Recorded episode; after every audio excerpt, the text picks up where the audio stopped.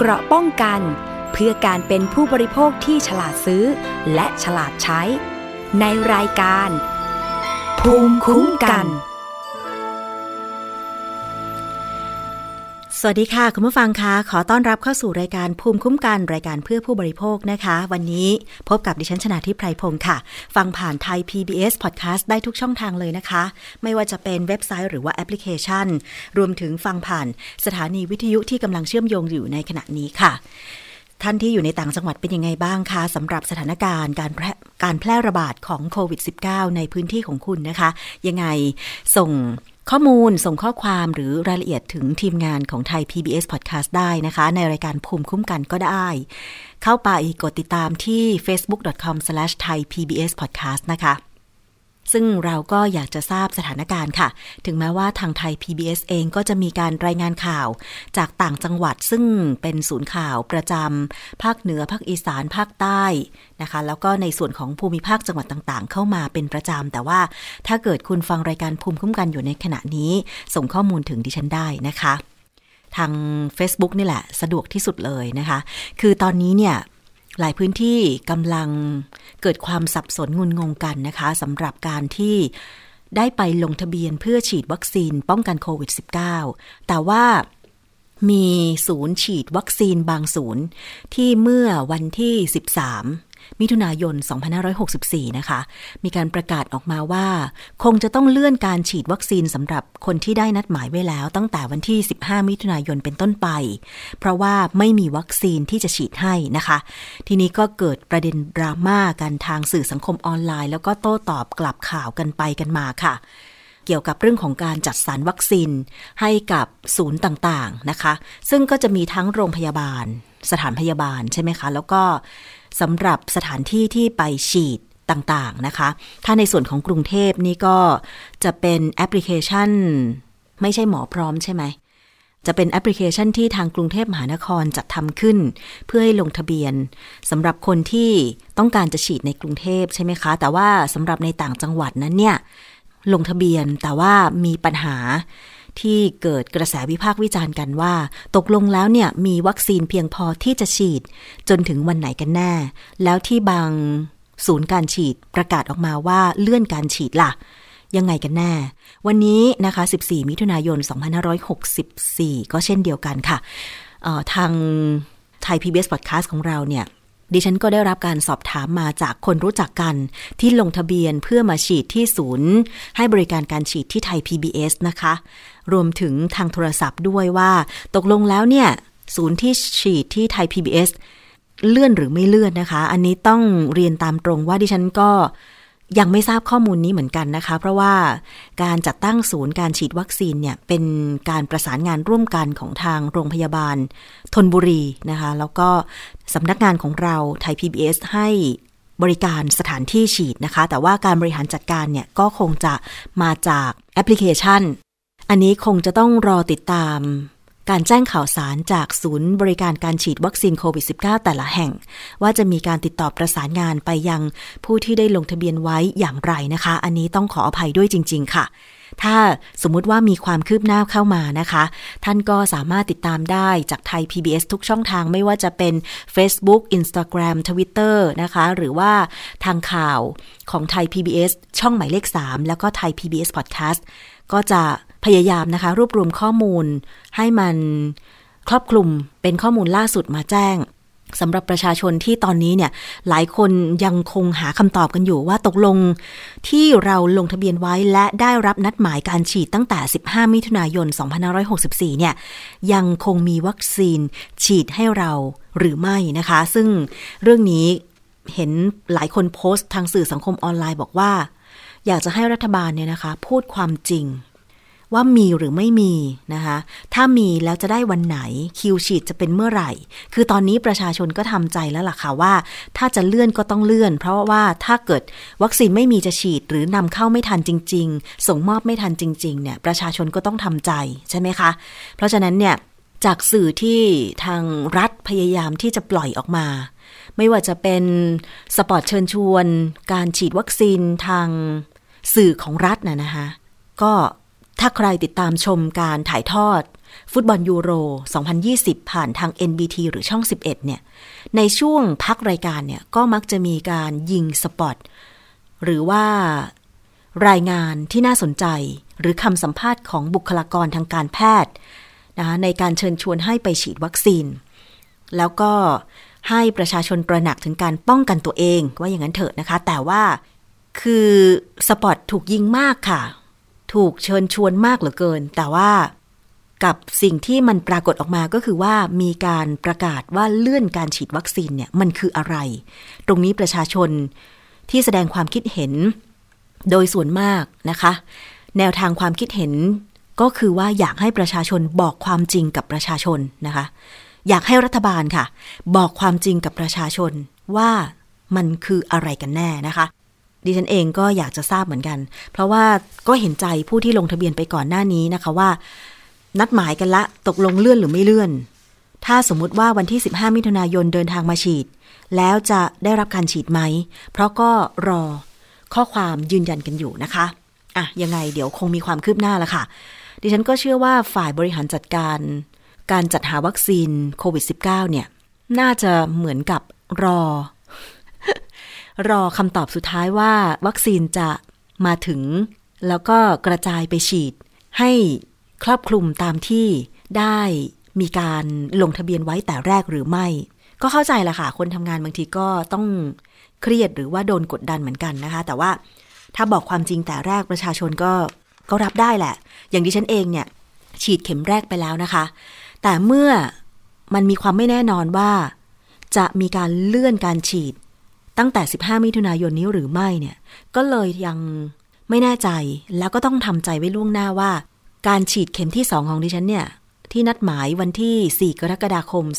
2564 ก็อาจจะเลื่อนก็เป็นได้ อาจจะนะคุณผู้ฟังคือ ถ้าสมมติว่าคนที่เพิ่งจะมีกำหนด จะฉีดเข็มแรกถูกเลื่อนออกไปเนี่ย คนที่จะต้องรับเข็มที่สองมันก็ต้องเลื่อนออกไปจริงหรือเปล่า หรือว่าในช่วงเวลาที่ที่กำลังจะถึงนี้ วัคซีนมันจะเข้ามาจำนวนหลายล้านโดส และเป็นจำนวนที่เพียงพอ ก็ไม่แน่ อันนี้ไม่มีใครคำตอบได้นะคะ แต่ว่าอีกเรื่องหนึ่งที่เป็นประเด็นสำหรับเช้าวันจันทร์ 14 มิถุนายน 2564 นี้ก็คือว่า มีการเปิดให้ลงทะเบียนโครงการคนละครึ่ง ในเฟสที่ 3 ที่ทำให้หลายคนประสบปัญหาในการลงทะเบียน เพื่อยืนยันตัวตนผ่านแอปพลิเคชันเป๋าตัง หลังจากกระทรวงการคลังเปิดระบบลงทะเบียน เฟส3เป็นวันแรกนะคะ ซึ่งปัญหาที่ผ่านมาก็คือว่า พอมีคนเข้าไปลงทะเบียนในแอปพลิเคชันเป๋าตังจำนวนมากทำให้เกิดการประมวลผลที่ใช้เวลานาน แล้วก็เริ่มขัดข้องเกือบทันทีที่ระบบถูกเปิดมาเพื่อให้ประชาชนเข้าไปลงทะเบียน หลังจากกระทรวงการคลังค่ะกำหนดให้ผู้ที่เข้าร่วมโครงการแล้วเนี่ย ต้องดำเนินการผ่านแอปพลิเคชันเป๋าตังเข้าไปกรอกข้อมูลส่วนตัวเพิ่มเติม โดยระบุรายละเอียดลักษณะอาชีพ และแยกประเภทงานที่ได้รับผลกระทบจากโควิด -19 ตลอดจนจำนวนรายได้และแหล่งที่มาของรายได้และรายได้เสริม ก่อนเข้าร่วมโครงการนะคะ รวมทั้งการดำเนินการบนแอปพลิเคชัน จะสามารถยืนยันตัวตนได้ในคราวเดียวกันค่ะ ธนาคารกรุงไทยยืนยันว่าระบบลงทะเบียนมีความพร้อม หลังนำระบบคลาวมาใช้ในการเพิ่มประสิทธิภาพของระบบ สามารถรองรับผู้ใช้งานเพิ่มขึ้นอย่างรวดเร็ว ปัจจุบัน ระบบสามารถรองรับผู้ลงทะเบียนพร้อมกันได้ถึง1ล้าน6แสนคนต่อ วินาที ส่วนแอปพลิเคชันเป๋าตังสามารถรองรับผู้ใช้งานได้มากกว่า 30 ล้านคน ทั้งนี้นะคะ ผู้ที่เคยเข้าร่วมโครงการคนละครึ่งแล้วเนี่ย สามารถลงทะเบียน เข้าร่วมโครงการคนละครึ่ง เฟส3ได้ทั้งผ่านแอปพลิเคชันเป๋าตังแล้วก็เว็บไซต์คนละครึ่ง .com โดยไม่มีการกันสิทธิ์ผู้เข้าร่วมโครงการเดิมด้วยนะคะ ส่วนผู้ที่ยังไม่เคยลงทะเบียน โครงการคนละครึ่งเลยเนี่ยก็สามารถลงทะเบียนผ่านเว็บไซต์ www. คนละครึ่ง .com เท่านั้นนะคะ www. พิมพ์เป็นภาษาไทยว่าคนละครึ่ง .com ภาษาอังกฤษนะคะ อันนี้เปิดให้ลงทะเบียนตั้งแต่ 6 นาฬิกาที่ผ่านมา จนถึง 4 ทุ่มของทุกวันจนกว่าจะเต็มสิทธิ์ 31 ล้านคนนะคะ อันนี้คือสำหรับผู้ที่ยังไม่เคยลงทะเบียนเข้าร่วมโครงการคนละครึ่งรายใหม่เลยนะคะ ทั้งนี้ค่ะ รอบลงทะเบียนผ่านแอปพลิเคชันเป๋าตังเริ่มกลับมาใช้งานเป็นปกติ เมื่อเวลา 8 นาฬิกาที่ผ่านมานะคะ โดยมียอดลงทะเบียน ผ่านทางแอปพลิเคชันแล้วก็เว็บไซต์เนี่ย จำนวนมากนะคะ ดิฉันฟังข่าวการสัมภาษณ์จากสถานีวิทยุแห่งประเทศไทยตอน รายงานข่าวช่วง 7 นาฬิกาถึง 7 นาฬิกา 30 นาทีนะคะ มีการสัมภาษณ์ ผู้ที่รับผิดชอบโครงการค่ะ บอกว่าณ7นาฬิกา 30 นาทีเนี่ยนะคะ บอกว่ามีคนลงทะเบียนคนละครึ่งไปแล้ว ผ่านแอปพลิเคชันเนี่ยก็หลายล้านคน เหลือสิทธิ์อีก 2 ล้านคน อันนี้สำหรับแอปพลิเคชันนะคะ แต่ว่า คิดว่าตอนนี้ไม่แน่ใจว่าตัวเลขเดินไปถึงไหนแล้วนะคะ เอาเป็นว่าก็ลองลองดูก็แล้วกันสำหรับคนที่เคยได้สิทธิ์คนละครึ่งเฟสหนึ่งเฟสสองก็อันนี้ลงทะเบียนเพิ่มเติม เกี่ยวกับการให้ข้อมูลที่แอปพลิเคชันเป๋าตังส่วนที่ยังไม่เคยลงทะเบียนเลย ให้ไปลงทะเบียนผ่านเว็บไซต์นะคะ www. คนละครึ่ง .com ซึ่งตรงนี้ค่ะ อาจจะมีรายละเอียดเพิ่มเติม เกี่ยวกับโครงการคนละครึ่ง ซึ่งเป็นโครงการที่รัฐและผู้ใช้สิทธิ์ ร่วมกัน จ่ายเงินซื้อสินค้า หรือบริการคนละครึ่ง คือรัฐเนี่ยร่วมจ่ายให้วันละไม่เกิน 150 บาท เฟสหนึ่งเฟสสองเนี่ยรัฐให้ 3,000 บาท ก็แล้วแต่ว่าคุณจะใช้จ่ายกี่วัน แต่เขาให้ 3,000 บาท จะใช้จ่ายวันละ 300 รัฐก็อุดหนุนวันละ 150 ไม่เกินนี้ เฟสหนึ่งเฟสสองเห็นความพยายามของหลายคนที่ลงทะเบียนไม่ได้นะคะ ขณะที่เฟสสามก็มาแล้ว แต่มาพร้อมกับเงื่อนไขบางอย่างที่เพิ่มเติมเข้ามาค่ะ บางคนยังรอด้วยว่า ทางรัฐนั้นจะเพิ่มวงเงิน ตามที่มีการเสนอของตัวแทนภาคเอกชนจาก 3,000 บาทเป็น 6,000 บาทด้วยหรือไม่ คนละเครื่องเฟสสามย้ำว่าทุกคนต้องลงทะเบียนใหม่ แต่ใช้วิธีต่างกันนะคะสำหรับสิทธิ์ที่ให้ค่ะ ก็คือ มากถึง 16 ล้านคน ส่วนคนที่ใช้คนละครึ่งเฟสเดิมก็คือเฟสหนึ่งเฟสสองมีฐานข้อมูลเก่าอยู่ แต่ต้องเข้าไปกรอกข้อมูลเพิ่มเติมผ่านแอปพลิเคชันเป๋าตังนะคะ อันนี้ก็คือหลายคนก็คงจะกรอกไปแล้วเนาะทำให้แบบนี้หรือเปล่าที่ระบบแอปพลิเคชันของเป๋าตังเนี่ยล่ม เพราะว่าเมื่อเราเข้าไปกรอกข้อมูลเพิ่มเติม แน่นอนว่าต้องใช้เวลาในการทำ ในแอปพลิเคชันเป๋าตังเนี่ยนานขึ้นนั่นเองนะคะ แต่ว่าเรื่องนี้ก็มีการสะท้อนจากนักวิชาการของสถาบันวิจัยเพื่อการพัฒนาประเทศไทยหรือ TDRI นะคะ ที่ได้ทุนสนับสนุนจากสภาวิจัยแห่งชาติ ได้มีการประเมินบอกว่า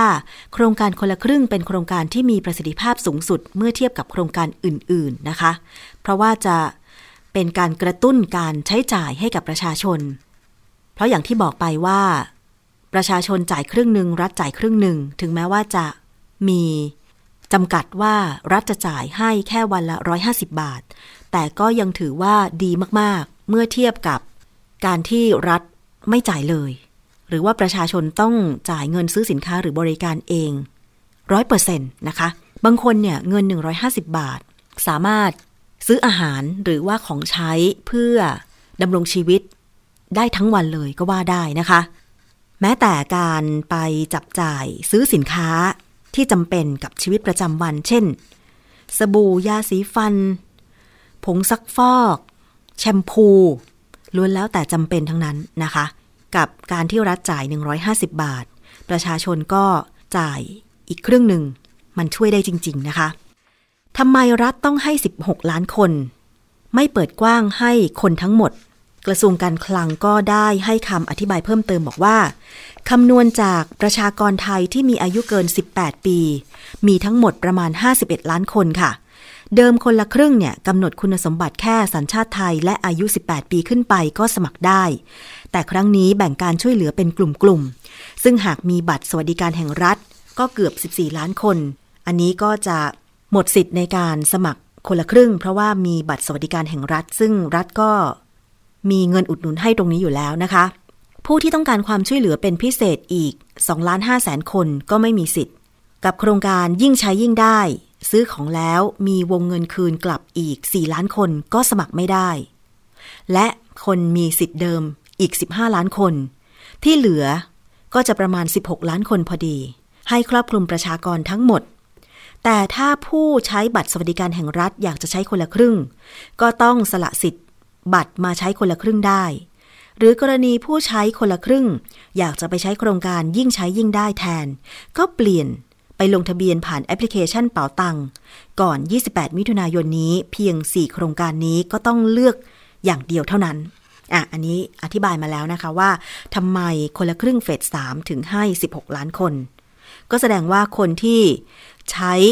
โครงการอื่นไปแล้วก็จะไม่สามารถมาใช้คนละครึ่งได้ เอ๊ะอย่างดิฉันนี่คือ จะลงทะเบียนใหม่ได้ไหม คือปีที่แล้ว เออไม่ใช่ปีที่แล้วสิ ที่ผ่านมาเนี่ย ดิฉันใช้โครงการยิ่งใช้ยิ่งได้ก็คือ ซื้อของแล้วนำราคาของนั้นเนี่ยนะคะ ไปหักลดหย่อนภาษี จริง ๆ ใช้ไปไม่เท่าไหร่หรอก หลักพันคุณผู้ฟัง ราคาของที่ซื้อเมื่อช่วงปลายปี 2563อะค่ะหลักพันอะ สามพันกว่าบาทเองนะคะที่สามารถนำไปรวมเป็นเงินลดหย่อนเสียภาษี บุคคลธรรมดาประจำปีนะคะ แต่เอาเป็นว่าก็ยังดีค่ะ ที่อย่างน้อยๆก็ยังได้สิทธิ์นะคะยังได้รวมเงินหักลดหย่อนเพิ่ม แต่ว่ามีข้อเสนอจากภาคเอกชน 3 สถาบันที่บอกว่าถ้าอยากเร่งกระตุ้นการจับจ่ายใช้สอยของประชาชน ในช่วงครึ่งปีหลัง 2564 นี้ ก็อยากจะให้คนละครึ่งเฟส3เนี่ยเพิ่มวงเงินนะคะจาก 3,000 บาทเป็น 6,000 บาท อันนี้ก็จะทำให้ประชาชนใช้จ่ายผู้ประกอบการก็จะมีเงินไปหมุนเวียนในระบบธุรกิจ ระบบเศรษฐกิจของประเทศ อันนี้ก็ต้องรอความชัดเจนว่าจะเป็นไปได้หรือไม่นะคะอะอันนี้ก็คือเรื่องของคนละครึ่งค่ะ ไปกันที่เรื่องต่อไปกันเลยดีกว่านะคะสำหรับใครที่เป็นแฟนฟุตบอล ตอนนี้ดีใจกันมากเลยใช่ไหมคะ ศึกฟุตบอลชิงแชมป์แห่งชาติยุโรป หรือยูโร 2020 เนี่ย ในประเทศไทยก็สามารถชมการแข่งขันทางฟรีทีวีได้ ตั้งแต่คืนวันศุกร์ที่ 11 มิถุนายน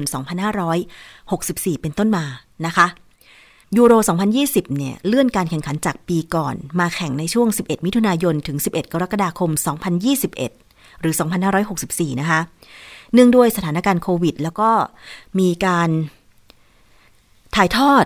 สดไปทั่วโลกเหมือนเช่นทุกครั้ง ซึ่งตอนแรกเนี่ยคอบอลไทยก็คงทำใจไว้แล้วว่า จะต้องอดดูการถ่ายทอดสดยูโร 2020 เป็นแน่ คืออดดูทางฟรีทีวีเป็นแน่นะคะ หลังจากที่เว็บไซต์ ufa.com ได้ลงข้อมูล รายชื่อประเทศที่ได้รับสิทธิ์ถ่ายทอดสดฟุตบอลยูโรในปีนี้ ปรากฏว่าไม่มีชื่อของประเทศไทยอยู่ในนั้น ขณะที่ประเทศเพื่อนบ้านในอาเซียน อย่างเวียดนาม กัมพูชา อินโดนีเซีย มาเลเซีย มีการถ่ายทอดสดครบทุกนัดจนถึงนัดชิงชนะเลิศนะคะ สาเหตุเนื่องจากว่า ฟุตบอลยูโรเนี่ยไม่ได้อยู่ในกฎ must have ของกสทช ที่มีการระบุไว้ว่าคอนเทนต์กีฬาระดับโลกแบบไหนที่คนไทยจะได้ดูแน่ ๆ ผ่านการถ่ายทอดทางโทรทัศน์รวมการเฉพาะกิจ อย่างเช่น โอลิมปิกซีเกมส์ เอเชียนเกมส์ หรือฟุตบอลโลก ที่ปกติจะถ่ายทอดสดผ่าน ฟรีทีวี หรือโทรทัศน์รวมการเฉพาะกิจได้ ในขณะที่ฟุตบอลยูโรนั้นไม่เข้าข่ายกฎ must have แต่เป็นเอกชนที่จะประมูลคอนเทนต์ฟุตบอลรายการนี้ มาถ่ายทอดสดเอง และปี2564 นี้ ก็ดูเหมือนว่าจะไม่มีเอกชนเจ้าไหนที่ซื้อลิขสิทธิ์มาถ่ายทอดสดเลย ทำให้แฟนบอลไทยเนี่ยคิดว่าต้องอดดูการถ่ายทอดสดผ่านจอทีวี แน่ ๆ เลย เพราะที่ผ่านมา 20 ปีเราไม่เคยต้องเป็นแบบนี้นะคะ เราได้ดูการถ่ายทอดฟุตบอลยูโร ผ่านฟรีทีวี มาโดยตลอดตั้งแต่ปี 1996 ซึ่งหลายคนทำใจแล้วว่า ปีนี้จะดูฟุตบอลยูโร ผ่านทางอินเทอร์เน็ตแน่นอน ผ่านทางเว็บไซต์ uefa.com แต่ในที่สุดค่ะ เมื่อวันพฤหัสบดีที่ 10 มิถุนายนตอนประมาณสักสามทุ่มกว่า ดิฉันก็ได้ข่าวมาบอกว่า ทางช่อง NBT หรือช่อง 11 เนี่ย จะถ่ายทอดสดฟุตบอลยูโร 2020 ให้ชมทุกนัดทำให้แฟนบอลชาวไทยดีใจกันยกใหญ่เลย ซึ่งตอนแรกข่าวว่าการกีฬาแห่งประเทศไทย เป็นผู้ดำเนินการให้ แต่ปรากฏว่ามีเพจ ชื่อวิเคราะห์บอลจริงจังเนี่ยได้โพสต์เกี่ยวกับเรื่องนี้นะคะ ถึงที่มาที่ไปของการที่ แฟนบอลไทยได้ชมการถ่ายทอดสด ฟุตบอลยูโร 2020 ทางฟรีทีวี ซึ่งทางเพจวิเคราะห์บอลจริงจังได้บอกไว้ว่า คนที่ติดต่อประสานงานเนี่ยคือรัฐบาลไม่ใช่กกทโดยข่าวที่ดรก้องศักยอดมณี ผู้ว่าการกกท เจรจาว่าอยากจะเอาฟุตบอลยูโร มา ถ่ายทอดสดในรอบ 16 ทีมสุดท้าย เป็นคนละการเจรจากัน น่าจะทำไปพร้อม ๆกัน แต่เป็นฝ่ายของรัฐบาลที่สามารถดำเนินการเจรจาได้ก่อนนะคะ ซึ่งการเจรจาถ่ายทอดทั้งหมดเนี่ยจบใน 2 วัน ปิดได้เร็วมากอย่างเหลือเชื่อ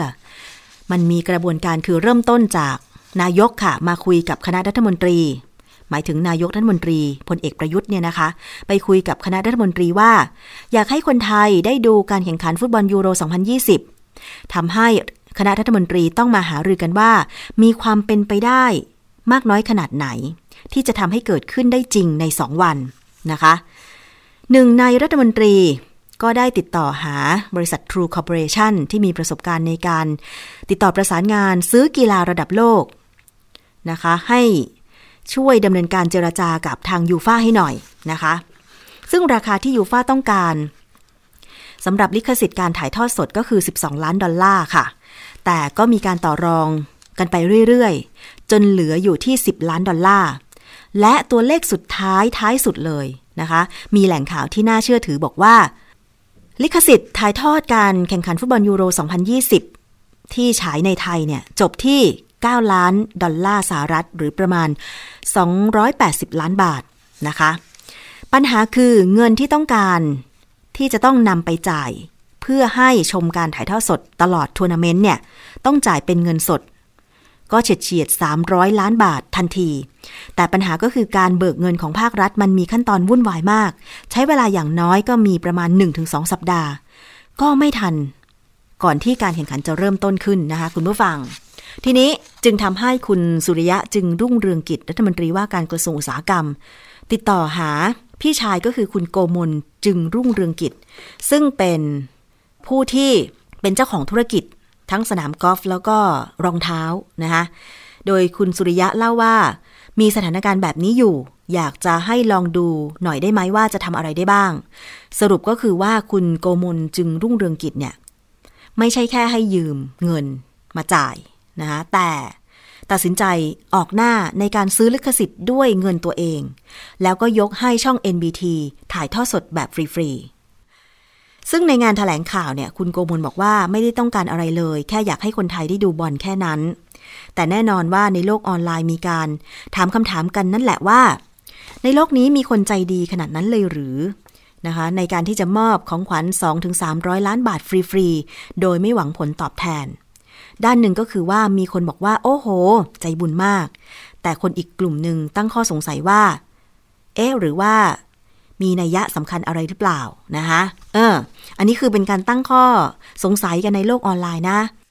ถึงแม้ว่าตอนนี้เนี่ย จะมีการถ่ายทอดสดการแข่งขันฟุตบอลยูโร 2020 ไปแล้ว แต่คนไทยหรือแฟนบอลเนี่ยก็บอกว่ายังไงก็ตามเนี่ย ก็ถือว่าเป็น เป็นของขวัญเล็ก ๆ น้อย ๆ ที่ทางภาครัฐ หรือทางหน่วยงาน ที่พอจะประสานงานได้เนี่ยทำให้แฟนบอลมีความสุขบ้างนะคะ หลังจากที่ช่วงที่ผ่านมากักตัวอยู่บ้าน บางทีก็ไม่มีรายการดีๆ จะดูอะไรประมาณนี้นะคะ ซึ่งการที่เอกชนเป็นคนจ่ายเงินเอง หรืออาจจะต้องแลกกับการโฆษณาสินค้านะคะซึ่งหลายคนเนี่ย ก็กล่าวติดตลกบอกว่า เพลงโฆษณาสินค้าที่ถูกฉายในการถ่ายทอดสดการแข่งขันยูโร 2020 เนี่ยนะคะ ฟังไปฟังมามันติดหู บางคนอาจจะคิดว่าเป็นเพลงประจำการแข่งขันในเวอร์ชั่นภาษาไทยไปแล้วก็เป็นได้ ก็ขำๆกันไปนะคะ แต่ก็ดีใจด้วยค่ะสำหรับแฟนฟุตบอลที่จะได้ชมการถ่ายทอดสดผ่านฟรีทีวี แบบที่ไม่ต้องไปเปิด อินเทอร์เน็ตผ่านหน้ามือถือหรือว่าจอคอมพิวเตอร์โน้ตบุ๊กซึ่งมันก็ไม่ได้ใหญ่เท่าไหร่ สัญญาณก็ delay ไป 10-20 วิด้วยนะคะ อะ อันนี้ก็คือเป็นเรื่องของการได้ชมการแข่งขันกีฬาดีๆ แต่ว่าก็มีความเป็นห่วงจากนายกรัฐมนตรีอีกนั่นแหละนะคะว่า มันจะเกิดปัญหาการลักลอบเล่นการพนันออนไลน์ อันนี้ก็แล้วแต่ค่ะ คุณผู้ฟัง คือหน่วยงานที่ดูแล คุมกฎหมายเรื่องของการลักลอบเล่นการพนันก็คือเจ้าหน้าที่ตำรวจ ก็ว่ากันไปตามกฎหมายก็แล้วกันนะคะ แต่สรุปแล้วก็คือว่าแฟนบอลชาวไทยก็จะได้ดูยูโร 2020 ครบ 51 นัด แต่ว่าก็ต้องจัดสรรเวลาให้ดีละค่ะคุณผู้ฟัง เพราะว่าการแข่งขันมาเนี่ยรอบแรกนะคะสามนัด วันละสามนัดโดยเฉลี่ยนะคะ นัดแรกก็สองทุ่ม นัดที่สองห้าทุ่ม นัดที่สามก็ตีสองตามเวลาในประเทศไทย ใครที่สามารถปรับเปลี่ยนเวลาการทำงาน จะมาทำงาน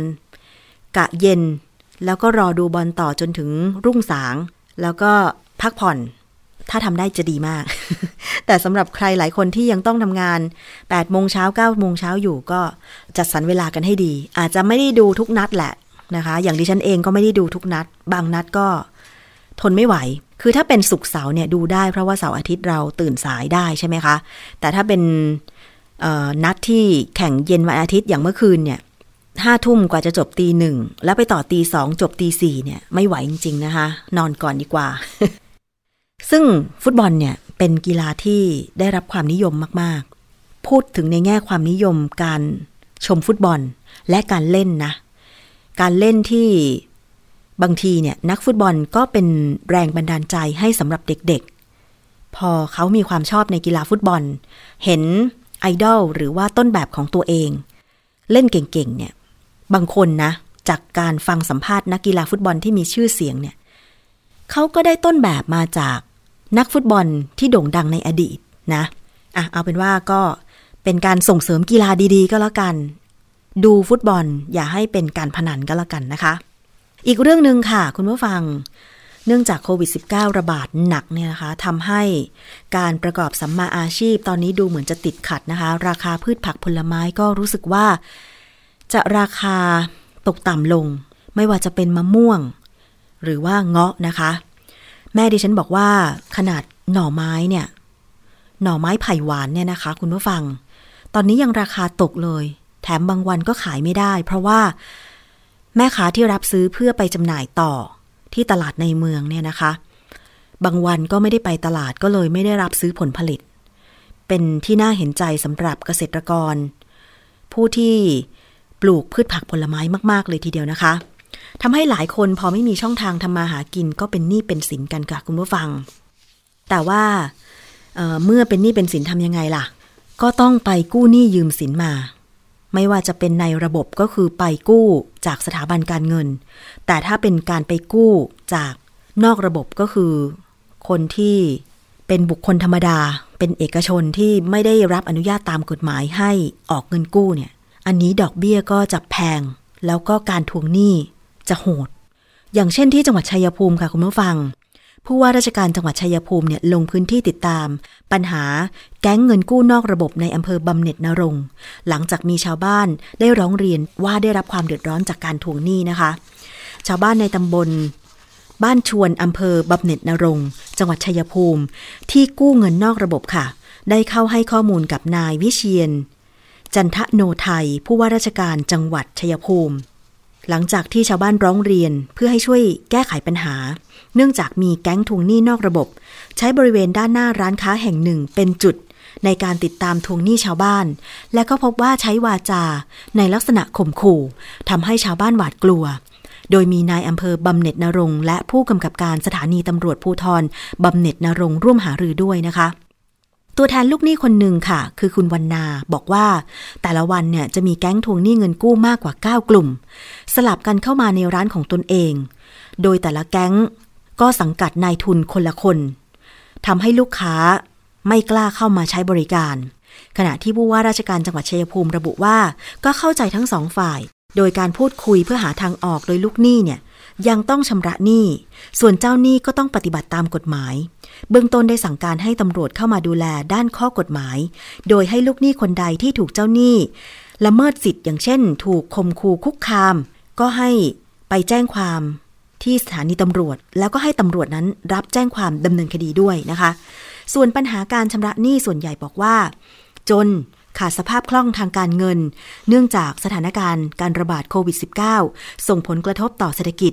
ซึ่งทางจังหวัดก็บอกว่าจะหาแหล่งเงินกู้ที่คิดดอกเบี้ยต่ำเพื่อให้ชาวบ้านกู้ยืม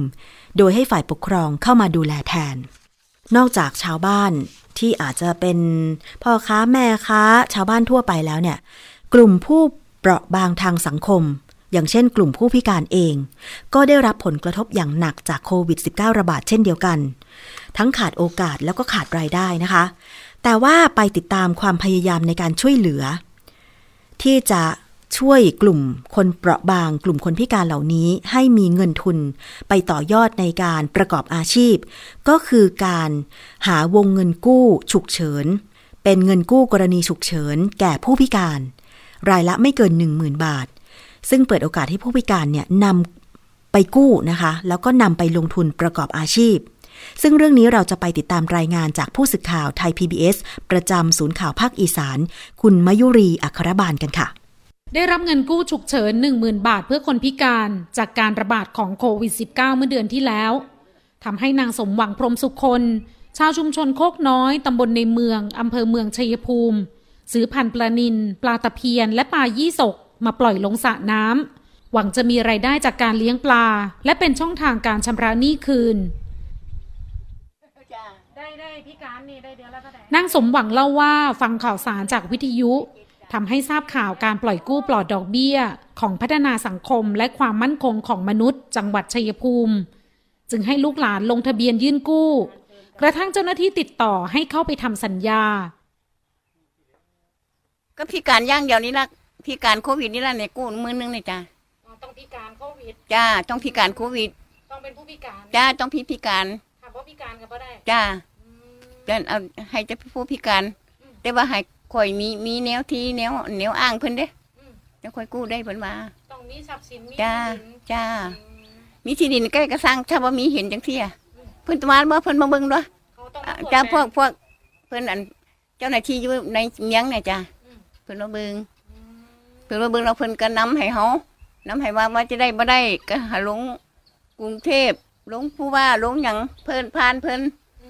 แล้วเพิ่นก็ได้บอกพวกยายไปเขียนสัญญากู้ยืม เช่นเดียวกับนางแปรจันทราภา แม่ค้าขายกาแฟโบราณ หน้าโรงพยาบาลแก้งเคราะห์จังหวัดชัยภูมิ ก็ใช้สิทธิ์คนพิการยื่นกู้ฉุกเฉินนำเงินมาซื้อวัตถุดิบ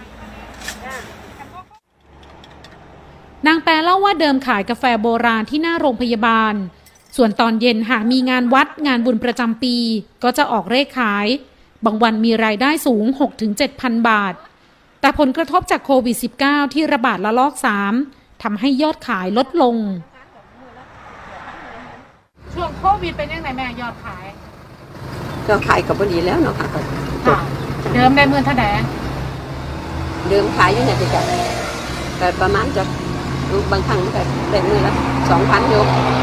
อันนี้กันวันนี้ก็พันกว่าพันหาเนี่ยพันสองพันหนึ่งไปเห็นมันแบบมันคือเก่าเนาะก็ ได้สักคนเดียวมาลงมาหน่อยจ้าลงมาที่เราก็แย้มที่เราจ่าดีดีกว่าบ่มีคนหน่อยมันเป็นยังไงแม่โครงการงั้นกูโควิดซอยผู้ประกอบการพ่อค้าแม่ค้าดีป่ะดีอยู่จ้าก็ดีตัวเท่าไหร่มาที่เราอยู่ได้ถ้าบ่มีงานนี่ก็บ่มีงานนี่ก็แย่แย่อยู่ โครงการเงินกู้ฉุกเฉินเพื่อคนพิการ กรมส่งเสริมและพัฒนาคุณภาพชีวิตคนพิการ กระทรวงพัฒนาสังคมและความมั่นคงของมนุษย์ เปิดให้ผู้พิการหรือผู้ดูแลคนพิการยื่นกู้รายละไม่เกิน 10,000 บาท ไม่ต้องมีผู้ค้ำประกัน ปลอดดอกเบี้ย และปลอดชำระหนี้เป็นเวลา 12 เดือน เริ่มชำระหนี้ปีหน้าเดือนละ 840 บาท เป็นเวลา 1 ปี ขณะนี้มีผู้พิการในจังหวัดชัยภูมิ ยื่นกู้ไปแล้ว 94 คน วงเงินอนุมัติ 940,000 บาท และได้ขยายโครงการไปจนถึง 30 พฤศจิกายนนี้ เพื่อให้คนพิการเข้าถึงแหล่งเงินทุนของภาครัฐ มยุรีครบาลไทย PBS รายงาน ค่ะ ท่านที่สนใจก็ต้องไปติดต่อนะคะ ที่พัฒนาสังคมจังหวัดใช่ไหมคะ ของแต่ละจังหวัดค่ะว่าจะมีวงเงินกู้นะคะสำหรับช่วยเหลือผู้พิการหรือไม่นะคะ อันนี้ต้องติดต่อไปนะคะ คือแต่ละจังหวัดอาจจะมีคนไปกู้แล้วจะเหลือวงเงินอะไรเท่าไหร่ ต้องติดต่อไปนะคะสำหรับผู้พิการค่ะคุณผู้ฟัง เป็นการช่วยเหลือการให้เข้าถึงแหล่งเงินทุน โดยที่ไม่ต้องไปรับภาระดอกเบี้ยที่มหาโหด แพงเกินจริง ไม่ต้องไปดิ้นรนกู้นอกระบบนะคะ แล้วก็ต้องถูกทวงหนี้แบบโหด ถูกข่มขู่คุกคามอะไรอย่างเงี้ยนะคะ นี่คือเป็นช่องทางหนึ่งค่ะที่ทางภาครัฐเนี่ยจะช่วยประชาชนได้ให้เข้าถึงแหล่งเงินกู้ ไม่ว่าจะภาครัฐควบคุมดูแลเอง หรือว่าธนาคารที่ ได้รับการรับรอง ได้รับอนุญาตให้ออกเงินกู้เนี่ยดำเนินการ ไม่เช่นนั้นแล้วเนี่ยจะไม่มีหลักประกันอะไรให้สำหรับประชาชนเลยนะคะ ซึ่งจริง ๆ แล้วเนี่ยประชาชนเอง บางทีเขาก็ไม่ได้อยากได้เงินแบบฟรีๆ คือได้แบบคนละครึ่งอะไรก็ดี แต่ว่าเงินทุนเนี่ยมันต้องนำไปต่อยอดอาชีพใช่ไหมคุณผู้ฟัง เพราะฉะนั้นก็ขอให้สนับสนุนการเข้าถึงแหล่งเงินทุนของประชาชนแบบนี้แหละค่ะคุณผู้ฟัง เอาละค่ะ อีกเรื่องหนึ่งเราจะไปติดตามคิดก่อนเชื่อ กับดรแก้วกังสดานนภัยนักพิษวิทยากันต่อเลยนะคะ วันนี้ดิฉันนำกลับมาให้ฟังกันอีกครั้งหนึ่งค่ะ เกี่ยวกับเรื่องของสภาวะกรดด่าง ในร่างกายของมนุษย์เนี่ยนะคะ ว่าสามารถปรับได้ในแต่ละอวัยวะด้วยอาหารจริงหรือไปติดตามกันค่ะ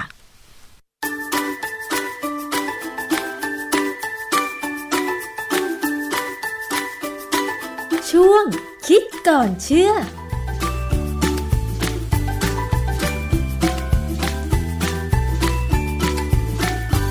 พบกันในช่วงคิดก่อนเชื่อกับดรแก้วกังสดานนภัยนักพิษวิทยา กับดิฉันชนาทิพไพรพงษ์เช่นเคยนะคะ เรานำข้อมูลวิจัย วิทยาศาสตร์มาพูดคุยกันค่ะ เกี่ยวกับประเด็นต่างๆ ทั้งเรื่องของอาหารและสินค้าที่เราใช้ในชีวิตประจำวันนะคะ วันนี้เราพูดถึงสภาวะกรดด่างกันบ้างค่ะคุณผู้ฟัง เราเคยได้ยินโฆษณาเกี่ยวกับน้ำด่างใช่ไหมคะดิฉันเคยได้ยินไม่ทราบคุณผู้ฟังเคยได้ยินหรือเปล่า แต่ทีนี้มันก็มีข้อมูลต่างๆ ด้านวิทยาศาสตร์เกี่ยวกับน้ำด่างออกมาค่ะ เราลองมาดูกันซิว่า จริงๆ แล้วร่างกายของเราเนี่ยควรจะมีสภาวะความเป็นกรด สภาวะความเป็นด่างในแต่ละอวัยวะ สมดุลได้อย่างไรนะคะ แล้วมนุษย์เราเนี่ยจะปรับสภาวะกรดด่าง แต่ละอวัยวะ ได้ด้วยอาหารจริงหรือเปล่า ลองมาฟังกันค่ะ อาจารย์คะ เรื่องของสภาวะกรดด่างเราเคยคุยกันไปแล้วครั้งหนึ่งนะคะ แต่มันมีข้อมูลอะไรเพิ่มเติมไหมคะอาจารย์ คือข้อมูลเพิ่มเติมแล้วที่ผมอยากจะคุยในระดับลึกลงไปอีกนิดนึงก็คือว่าเรามีศูนย์ต่อต้านข่าวปลอมประเทศไทยนะฮะเป็นศูนย์ของรัฐบาล ศูนย์เนี่ยเขาก็ให้ข้อมูลว่า ตามที่ได้มีข่าวปรากฏในสื่อออนไลน์ต่างๆ ในประเด็นเรื่องน้ำด่างหรือน้ำอะคาไลเนี่ยนะ ช่วยป้องกันมะเร็งได้เนี่ย ทางศูนย์ต้านข่าวปลอมเนี่ยเขาก็บอกว่าตรวจสอบแล้วนะโดยออยเลย พบว่าประเด็นดังกล่าวเนี่ยเป็นข้อมูลเท็จนะฮะทีนี้มันก็มีการแชร์ข้อมูลนี้ไปตลอดเวลาแล้ว และมีการขายค่ะ จะเห็นว่าบางเว็บเนี่ยเขาขายเครื่องทำน้ำด่างซึ่งมีหลายแบบ เคยเห็นแบบหนึ่งที่เกาหลีทำมาขายแล้วบ้านเราเกาหลีส่งมาหลอกเราโดยเฉพาะเลยแหละนะก็จะไปได้หินต่างๆ แล้วก็มีหินบางอย่างที่มันมีความเป็นด่างอยู่แล้วพอน้ำผ่านไปมันก็เป็นด่างค่ะนะมันเป็นเรื่องที่เราก็รู้ว่ามันเป็นเท็จทางวิทยาศาสตร์เนี่ยมันมีงานวิจัยเยอะแยะที่บอกว่าใช้ไม่ได้นะมีเว็บหนึ่งชื่อ henryford.com henryford.com เนี่ยมีบทความเรื่อง alkaline water help bring all all hype hype นี่ก็แปลว่า หลอกลวงค่ะ ซึ่งข้อมูลต่างๆในเว็บเนี่ยก็เหมือนกับพี่ออยแถลงไปว่ามันใช้ไม่ได้หรอกเนื่องจากว่าเวลาเราดื่มน้ำด่างเข้าไปในในกระเพาะเราเนี่ยนะกระเพาะเราโดยปกติแล้วเนี่ยจะมีความเป็นกรดอยู่บ้าง และยิ่งช่วงที่เราย่อยอาหารเนี่ย กระเพาะเราจะมีความเป็นกรดต่ำมาก คือไม่ใช่คำว่าต่ำนี่หมายความว่าค่า pH จะลงไปต่ำต้องบอกว่ามีความเป็นกรดสูง แต่มีค่า pH ต่ำ คือค่าความเป็นกรดด่างในร่างกาย หรือตามทางเคมีเนี่ย มันจะตั้งแต่ศูนย์ไปถึงสิบสี่นะฮะปกติเนี่ย ถ้าเป็นในในเลือดเรานะ pH หรือความเป็นกรดด่างเนี่ยจะอยู่ที่ประมาณเจ็ดจุดสี่คือออกไปทางด่างนิดเดียวเจ็ดเนี่ยคือเป็นกลางเลยนะฮะถ้าหนึ่งเนี่ยเป็นกรดมากนี่ในกระเพาะอาหารเราเนี่ยช่วงที่ไม่ย่อยอาหารเนี่ยอาจจะเป็นประมาณสี่หรือห้าแต่ว่าถ้ากำลังย่อยอาหารเนี่ยกระเพาะเนี่ย จะหลั่งน้ำกรดออกมาพร้อมกับน้ำย่อย ซึ่งจะลงไปถึงหนึ่งถึงสองราะฉะนั้นช่วงที่เราถ้าดื่มน้ำด่างเข้าไปเนี่ยยังไงมันเจอกรดเนี่ย มันก็จะต้องเปลี่ยนสภาพความเป็นกรดด่างเนี่ยลงไปต่ำกว่าความเป็นด่างแล้ว เพราะว่ามันเป็นธรรมชาติของการที่สารละลายสองอย่างมาเจอกัน มันจะต้องพยายามปรับสมดุลให้มันลงไปอยู่ที่มันควรจะเป็นนะฮะดังนั้นเนี่ยโดยสรุปแล้วเนี่ยการดื่มน้ำด่างเนี่ยคงไม่ช่วยอะไร แต่ครั้นี้มันมีเรื่องหนึ่งที่เกี่ยวกับความเป็นกรดด่างของอวัยวะ ที่เราควรจะปรับได้ด้วยอาหาร ก็คือความเป็นกรดด่างของลำไส้ใหญ่ คือลำไส้ใหญ่เนี่ย เป็นอวัยวะที่มีความเสี่ยงต่อการเป็นมะเร็งค่อนข้างสูงนะโดยเฉพาะในคนทางตะวันตก ซึ่งกินผักผลไม้น้อยกว่าคนทางตะวันออก เอ้ยตอนนี้ผมจะอธิบายเหตุผลให้ฟังว่าทำไมการกินผักผลไม้ถึงช่วยปรับความเป็นกรดด่างของลำไส้ใหญ่ให้มาอยู่ในกลางๆคือเดิมเนี่ย โดยปกติแล้วเนี่ยลำไส้ใหญ่เราเนี่ยนะ จะมีความเป็นกรดด่างอยู่ที่ความเป็นด่างประมาณ ตัวเลขมันจะเป็นประมาณแปดนะตัวเลขความเป็นกรดด่างอยู่ที่แปดเหตุที่มันเป็นแปดเพราะว่าในลำไส้เล็กเราเนี่ย ตอนที่เราย่อยอาหารเนี่ย เราปรับความเป็นกรดด่างให้เป็นประมาณ 8.1 ถึง 8.3 เพื่อความเหมาะสมในการทำงานของเอนไซม์ในลำไส้เล็ก มันต้องประประมาณนั้น มันถึงจะทำงานได้ดีนะฮะหลาย ๆ ส่วนของอาหารที่เรากินเข้าไปเนี่ย จะย่อยไม่หมดหรือย่อยไม่ได้ ก็จะถูกดันลงไปลำไส้ใหญ่ ซึ่งเวลาลงไปจากลำไส้เล็กไปลำไส้ใหญ่เนี่ยมันก็จะพาความเป็นกรดด่างที่แปดนิดๆเนี่ยลงไปด้วยทำให้ลำไส้ใหญ่เนี่ยมีความเป็นกรดด่างอยู่ที่แปดกว่า ซึ่งถือว่าเป็นด่างนี่ความเป็นด่างเนี่ย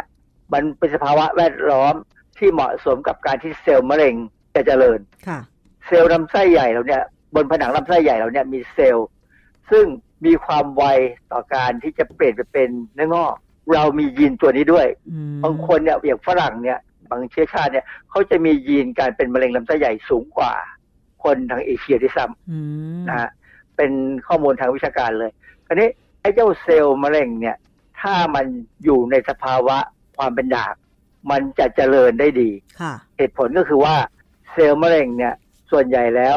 เมื่อมันใช้น้ำตาลเป็นพลังงานเนี่ย มันจะปล่อยกรดแลคติกออกมาทีนี้ ถ้าสภาวะรอบๆเซลล์มะเร็งเนี่ยเป็นกรดแลคติกเนี่ยมีกรดแลคติกเยอะเนี่ยเซลล์มะเร็งจะตายค่ะดังนั้นเซลล์มะเร็งจึงต้องการความเป็นด่างมาช่วยดับพิษของกรดแลคติกรอบๆตัวเขาถ้าสิ่งแวดล้อมของเซลล์มะเร็งเนี่ยเป็นด่างเมื่อไหร่เนี่ยเซลล์มะเร็งจะเจริญได้ดีนะฮะซึ่งจะเห็นว่าฝรั่งเนี่ยเขาจะต้องตรวจร่างกายคือตรวจลำไส้ใหญ่เพื่อหาชิ้นเนื้องอกเขาเรียกว่าโพลิปภาษาไทยมีคนแปลว่าติ่งเนื้อเมือก ปัจจุบันเนี่ยคนไทยก็ตรวจแล้วเหมือนกันนะ คนไทยที่มีพฤติกรรมการกินผักน้อยเนี่ย ควรจะเข้ารับการตรวจแล้วว่า ในลำไส้ใหญ่เนี่ยมีติ่งน้ำเมือกหรือโพลิปไหมเนื่องจากว่า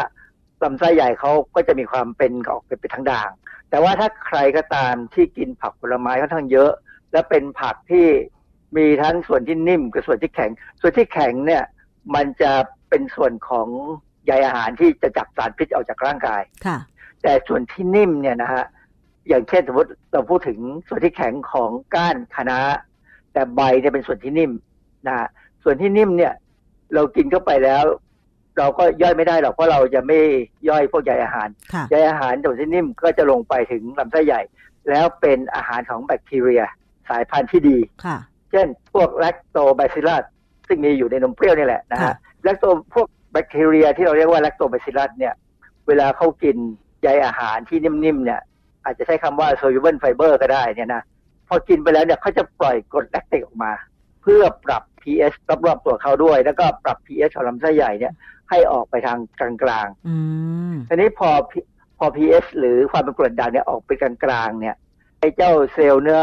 เมือกหรือสิ่งหรือโพลิป หรือเซลล์เนื้องอกอะไรก็ตามที่มันเกิดขึ้นเนี่ยในทุกคนที่มีอยู่บ้างเนี่ยนะมันก็จเจริญไม่ได้มันก็อยู่อย่างนั้นอยู่เงียบๆดังนั้นเนี่ย เราจึงจะเห็นว่าลำไส้ใหญ่เนี่ยเป็นอวัยวะหนึ่งที่เราสามารถปรับ pH ให้เหมาะสมต่อการที่เราจะไม่เป็นมะเร็งได้ โดยการกินผักผลไม้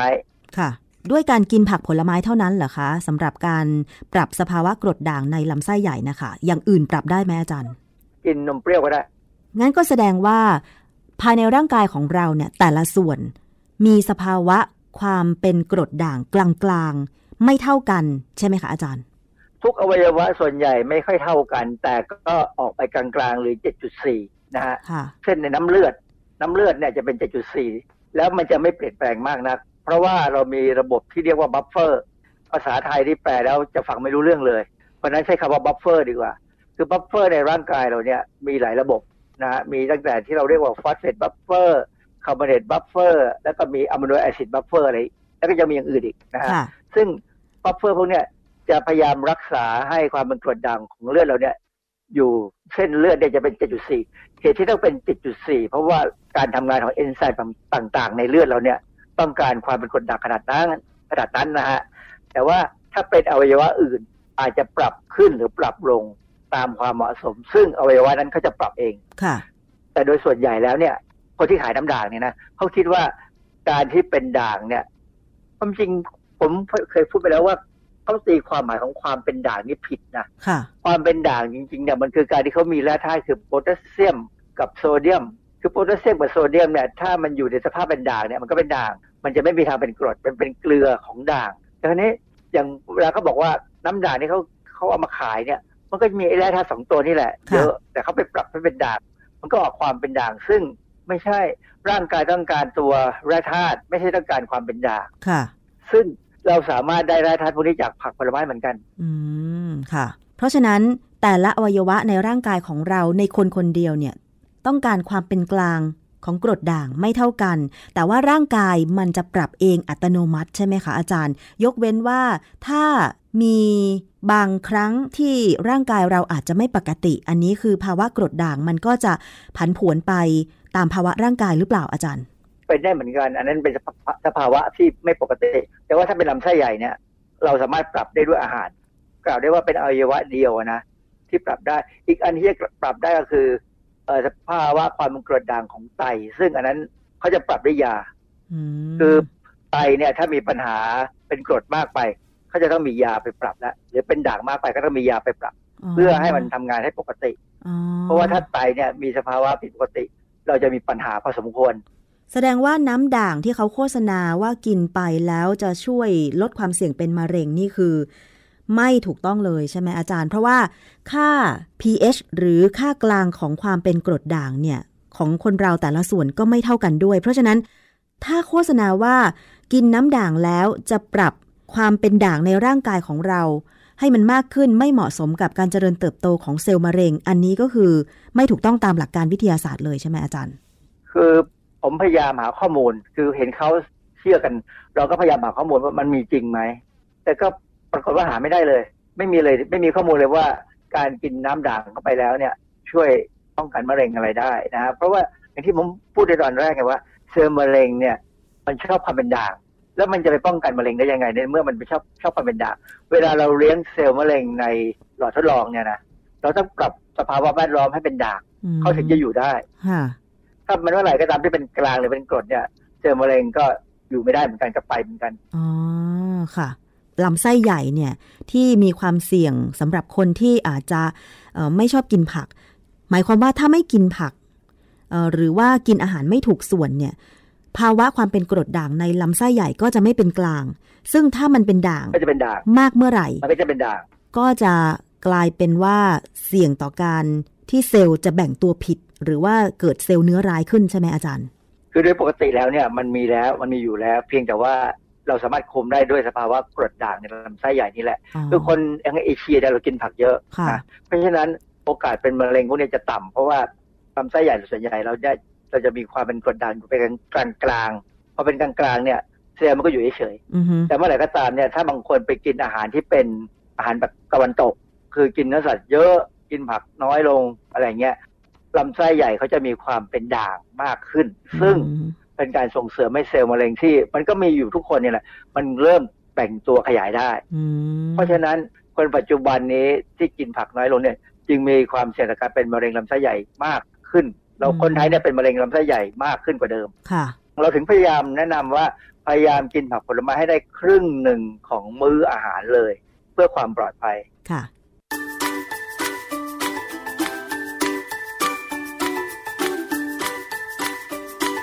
ช่วง คิดก่อนเชื่อ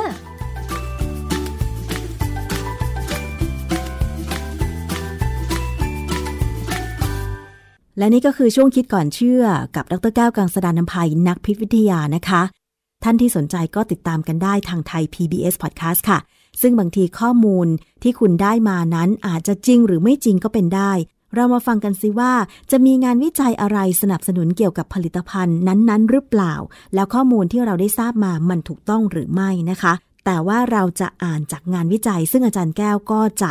นำมาอธิบายให้เราได้เข้าใจง่าย ๆ ประกอบกับหลักการทางวิทยาศาสตร์นะคะและนี่ก็คือทั้งหมดของรายการภูมิคุ้มกันรายการเพื่อผู้บริโภคนะคะ ขอบคุณสำหรับการติดตามรับฟังค่ะ หมดเวลาลงแล้ว วันนี้ดิฉันชนะทิพไพรพงศ์ต้องลาไปก่อน สวัสดีค่ะ ติดตามรายการได้ที่ www.thaipbspodcast.com แอปพลิเคชัน Thai PBS Podcast หรือฟังผ่านแอปพลิเคชัน Podcast ของ iOS Google Podcast Android Podbean SoundCloud และ Spotify ติดตามความเคลื่อนไหวของรายการและแสดงความคิดเห็น โดยกดถูกใจที่ facebook.com/thaipbspodcast